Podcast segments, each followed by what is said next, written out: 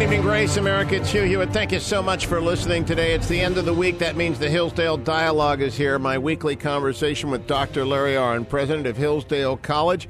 www.hillsdale.edu for all of the offerings of the college. Both the Hillsdale Dialogues are on there, as are all of the free courses offered on the founding of the country, the Constitution, the progressivist assault on the Constitution, a great introductory course in economics, and many more things. You can sign up for the free speech digest at the Imprimis that comes monthly. All of this is for free because Hillsdale's mission is to renew and reestablish constitutional order in the United States. And Larry Arnn and his colleagues make that a joy to participate in. All of my dialogues as well with Dr. Arnn and his colleagues available at hughforhillsdale.com. The past nine weeks, we have focused on Winston Churchill. We jumped ahead by about 1,500 years in order to do so, given our present domestic international political crisis. We conclude that series today with Hitler having been uh, defeated and Churchill standing for election in Great Britain in the summer of 1945 and losing by a landslide to the socialists. And Dr. Arnn, it is with no little irony that we are talking about this right now because the fight against domestic socialism, and I use that word advisedly, is underway in the United States right now, though people do not use the term. And Churchill first had to decide whether to quit or whether to fight on in the aftermath of his epic, enormous defeat in the summer of 1945. How long did it take him to make the decision that all was not lost? Uh, well, you know, this uh, the answer is he never thought it was. A, it, I guess you know, sometime when he reached the age of majority, he was he was not given to that kind of thinking. We we uh, remind me we should end with his last words in a major speech in the House of Commons. All right. Um, yeah, he he uh, he thought that was all very bad, and it was distressing to him. And uh, and on the other hand, something went with it, and that is they were in power now, and they were doing all that stuff. And he'd been talking about what it was going to be like, and now he could point at what it was like. And that's a that's a very important thing for people to remember if they don't like the trend of the government today. You know, it one can see it now, and and there's no use pining for the past. We've got what we've got today, and we're still free to talk about it, and so we should. Did he give thought to resigning? Did his colleagues want to push him aside because he was an advanced age and he was worn out, and the war killed a lot of people. I mean, it just wore out to the point of death many of his colleagues. Well, he did. You know, he's when when the war was over. Let's see, what was it? Churchill was. Uh, you know, 70, over 70 years old. He died when he was 90. He retired when he was 80 in 1955. Um, and he was slower, very much. And uh, yeah, he thought from time to time about resigning, but uh, he led the opposition. And, and there are complaints that he wasn't active enough in doing that. But if you just put his speeches together from that time, they're very vigorous, you know, and he he makes a lot of the fact that there's continued rationing and one of his arguments was they've they've appointed more than half a million officials to run the country now and we have to pay for that and half a million is larger than any army we've ever kept in peacetime hmm. and he evolved the argument into a sharp point over this six year period that the theme is the socialism is the enemy of the people. It wishes to control them. And there was a guy named Douglas Jay, and he said, uh, there's a historian who just wrote an exculpatory article about this thing, but Douglas Jay was a minister in the labor government, and he said roughly, uh, the housewives in Britain have not really done the research to know what's best for their children to eat. The gentleman in Whitehall, Whitehall is the place where the British government is located, the general, general, gentlemen in Whitehall know better. And Churchill turned that into a catchphrase, and he just rang the changes on that. And uh, you know, look at the contempt they have for you. And that was, by the way, a favorite expression of Margaret Thatcher's. The gentlemen in Whitehall know better. And uh, and people were insulted by that and in 51 and and he kept up a and you know and about the Gestapo thing Churchill said several times in the 50 and 51 election cycles that um, he said uh, that this socialism has to turn into communism. See, and, and in Churchill's opinion, which he stated many times, communism and national socialism are actually the same phenomena. And so he never took that point back about the Gestapo. Instead, he repeated it, and he won a victory. Now, in 50, he lost the popular vote narrowly, and the labor majority was greatly cut back. And in 51, he won a majority of seats and a slight, two or three hundred thousand, lost the popular vote. But that was his first election he won to become prime minister, and he had a majority of 17, if memory serves. And then he set about with two main objects, and one was to denationalize the economy, most of it, and the other was to get a summit meeting with Eisenhower, uh, who was elected president in 52, and Stalin. And then Stalin died in 53, and then Stalin's successors. And he never got that done. And he thought if we talked to them, we would make two points. And, and Eisenhower, and he was understood, he was thought by many Americans and somewhat by Eisenhower to be soft on the Soviet Union. But what he thought was we're going to say two things to them. One is we're just going to outgrow you, effectively the reverse of Khrushchev's speech at the United Nations that we're going to bury you. He wanted to tell them we were going to bury them. But also in the meantime, we were going to have overpowering military, and it's no use you having 60,000 tanks on the edge of Western Europe. You can't take it. We'll blow you away. And we're going to have troops there too. So, so his his ending is very much like his career. Uh, Churchill, and this is very important to, for people to understand. Churchill was one of the inventors of the social safety net. And I'll just try to give a quick picture, as I understand it, of his views, and I think they're continuous through his life. Um, Churchill thought that people who were very poor, had misfortune, orphans, widows, that there should be comprehensive national systems of insurance into which people should pay and it would keep them from falling below the line of, of sustenance. He also thought that you, he thought that was right. And you know, if in industrial revolution Britain, the poor were very poor, and if somebody got sick in the family, they would lose their children and face you know hunger. And he didn't like that, and he thought it's it's only right that something be done about that. It's a point of justice. And I comment that we've always had welfare in the United States of America from co- colonial times forward. Um, so that's the first point. And the second point is you have to do that because there's a legacy of aristocracy in Britain, and and the people he wrote uh, early in his career will set their face like flint against the money power unless they are given a road up. Hmm. So he he also thought it was necessary, and of course, through Churchill's life, the fastest growing party was the Socialist Party over the course of the 50 years he was in politics, 55. And and and he feared that and thought it incompatible with civilization. So, how do you keep that from getting out of hand? And what Churchill thought was the British Constitution was central. And the way the, the Constitution worked is that uh, I said this before about the American, the activity of talking in the House of Commons, uh, an elected body that people observe and have their own conversations too. So it's it, it is the center of a national conversation. Is how we work things out, and the government can't do more than can be discussed in this activity of talking.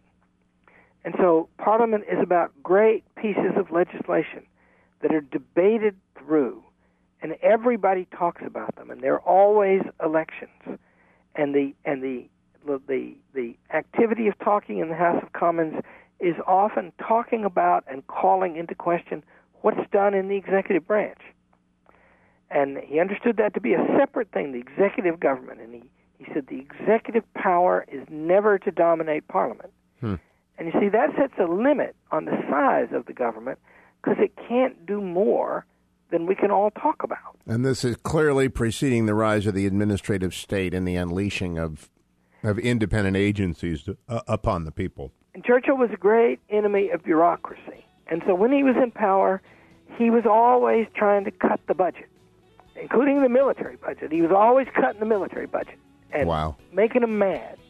Uh, we'll be back to talk about that and about his return to power. Don't go anywhere, America. The Hillsdale Dialogue, the last of our conversations about Winston Churchill, continues with Dr. Larry Arnn. Hugh for Hillsdale.com. Stay tuned.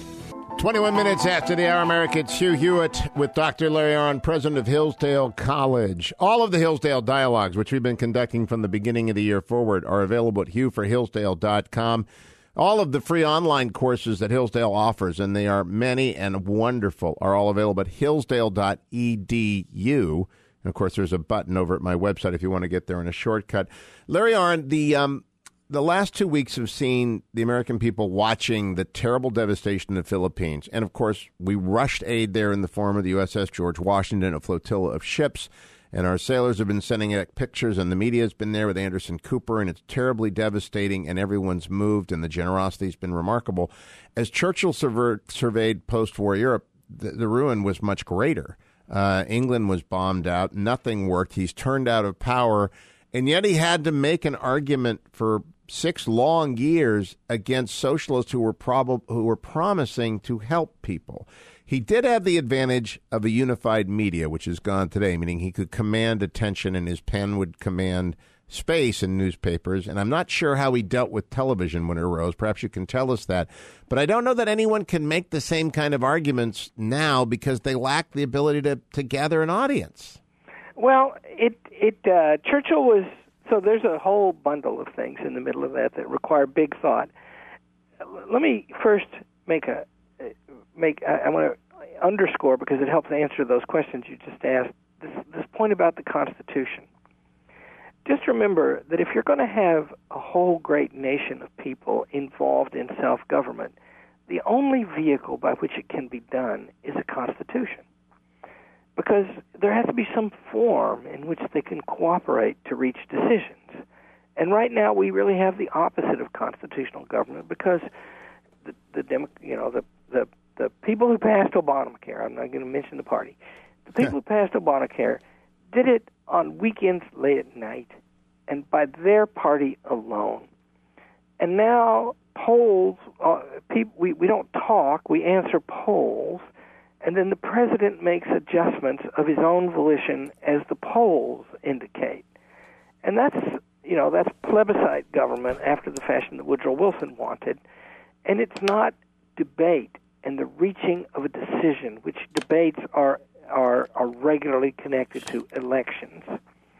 So Churchill was for that. Now Churchill, by the way, about television and even radio. Churchill lo- loved to go on the radio. He didn't like television very much, although he did it a few times.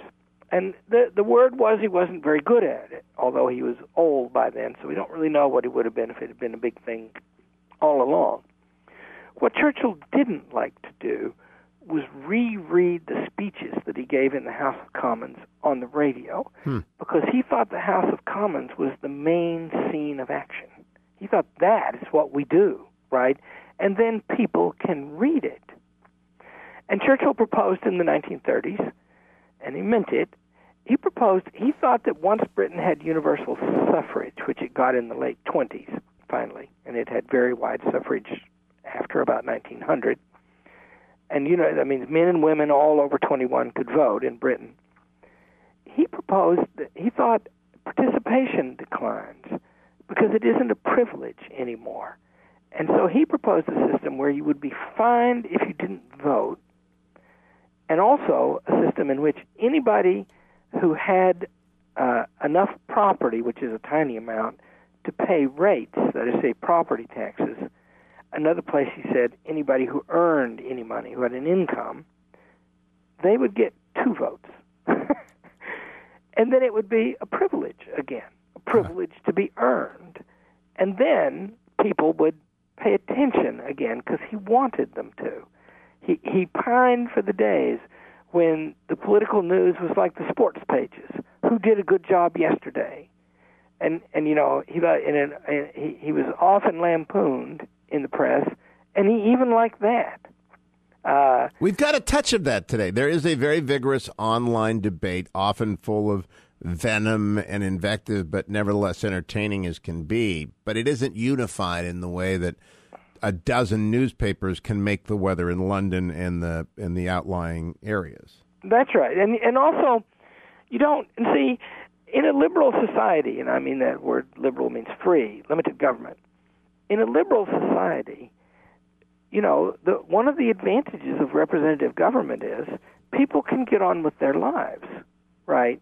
And so this is Churchill is describing a way in which we can all be active, but we can also get on with our lives. And it's true in every free country that has any long history, and ours for sure, that it's only in times of great crisis that people pay intense attention to politics constantly, right? And you know, nobody would have gone to the Lincoln Douglas debates if they'd been held in 1815. Right. And nobody would have read the Federalist Papers if they'd been written in 1815. Right. People weren't doing things like that. And so now is a very unusual time. I mean, politics are so intense right now and the stakes are so high that goodness you people are listening to the Hillsdale dialogues in part for the purpose of getting background and they're willing to go back to Homer and, and, to understand how to argue. That then that takes me to that question I mentioned earlier. He was willing to do this against the backdrop of utter ruin, the kind of ruin that we see in a part of the Philippines, which was widespread.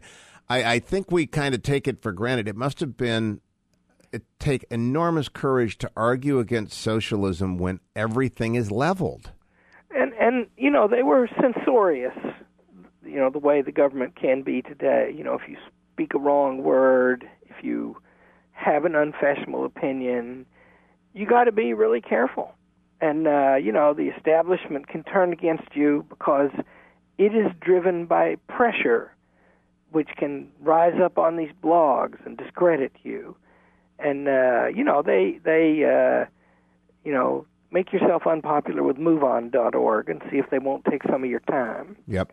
Yep. And uh, and so Churchill faced all that, and you know he was very hurt by watching his country fall apart. Everything is scuttle, he would say, scuttling the empire, scuttling the economy, scuttling the greatness of Britain. And he would mutter that to people in private sometimes. It was wounding to him to watch. But he never ever he did not flag or fail. He he kept deciding to lead, and it must have driven Anthony Eden crazy because after the break we have to talk about preparing people to follow you. But he never intended other than to stand for election again.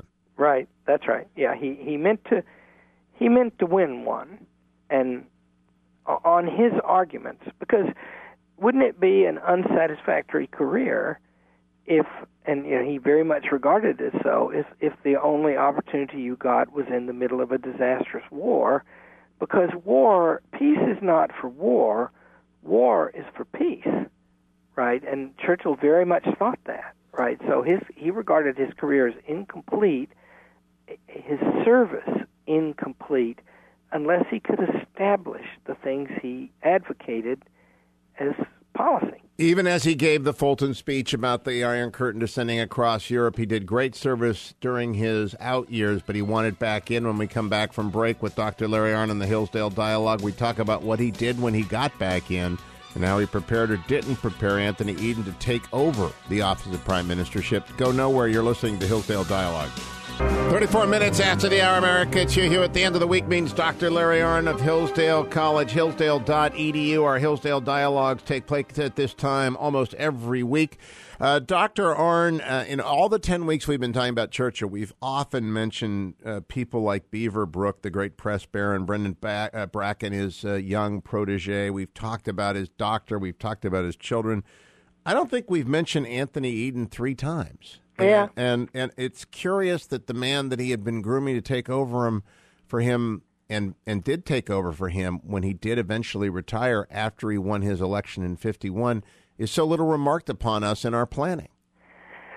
Uh, well, Eden was a uh, you know Eden was a heck of a guy. Also, Anthony Eden, by the way, was very beautiful. He was a very handsome man and uh, good on TV, and his photographs of him just were riveting and so he was better equipped to be a modern media politician than little stubby Winston Churchill ever was. You know, Winston Churchill was so short; he was exactly my height. oh, he was okay. and uh, uh, so, yeah, he, he and Eden was a, a fine human being, and in some important senses, a great man.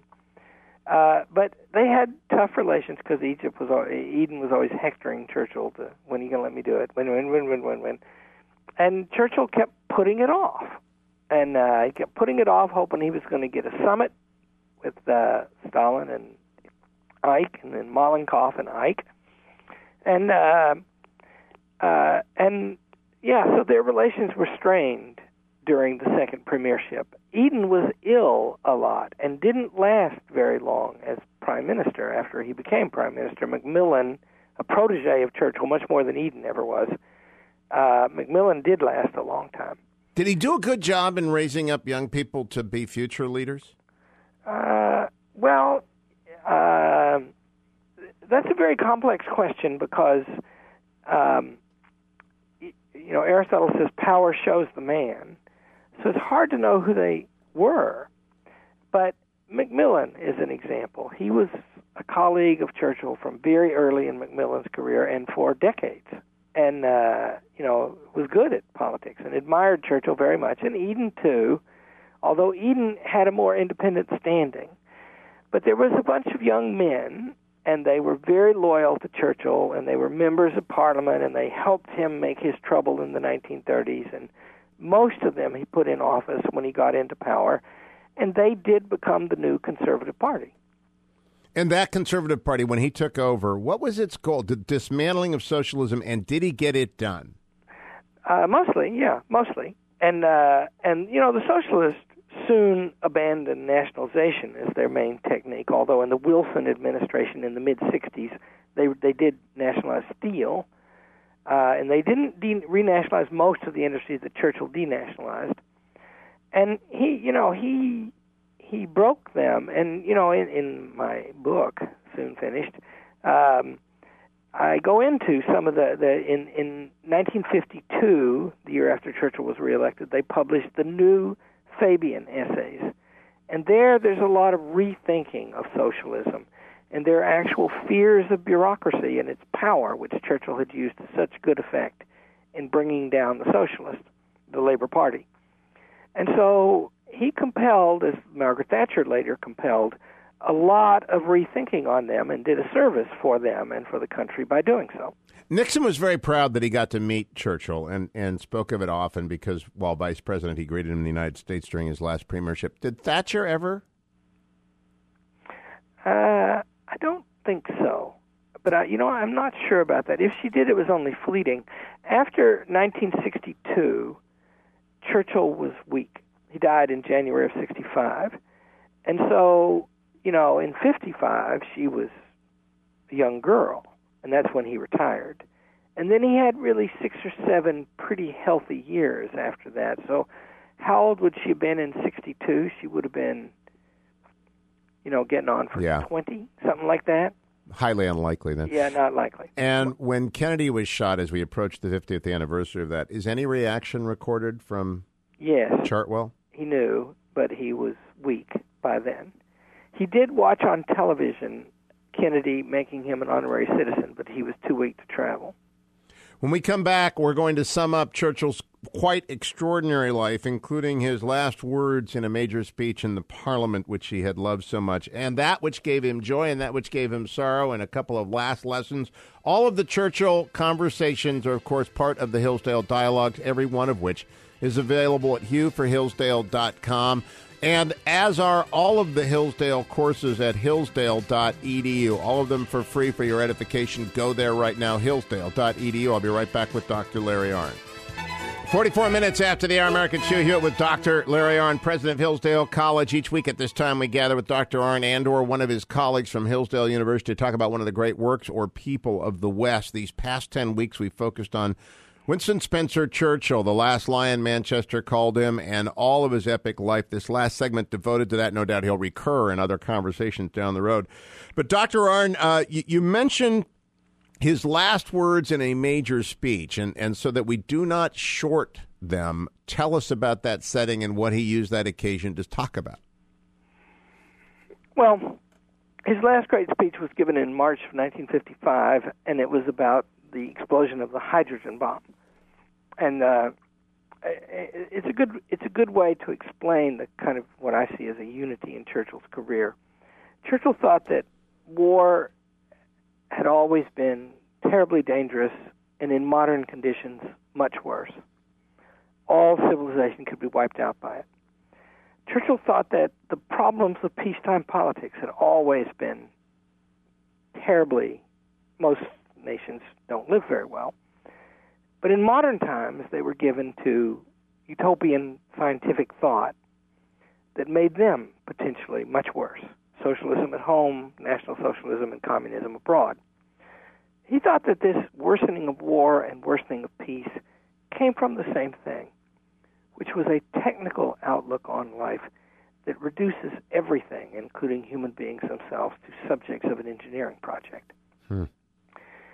Uh, it's a rebellion against nature, he thought, that that makes us uh, forgetful of the necessities under which we live and the real goods we can achieve.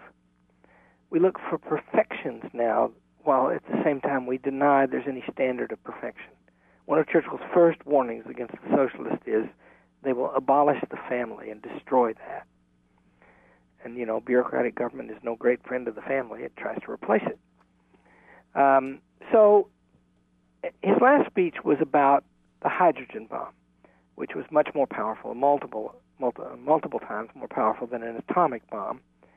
And he said that when it was announced, we had entered a an, a, a, a epoch both measureless and laden with doom.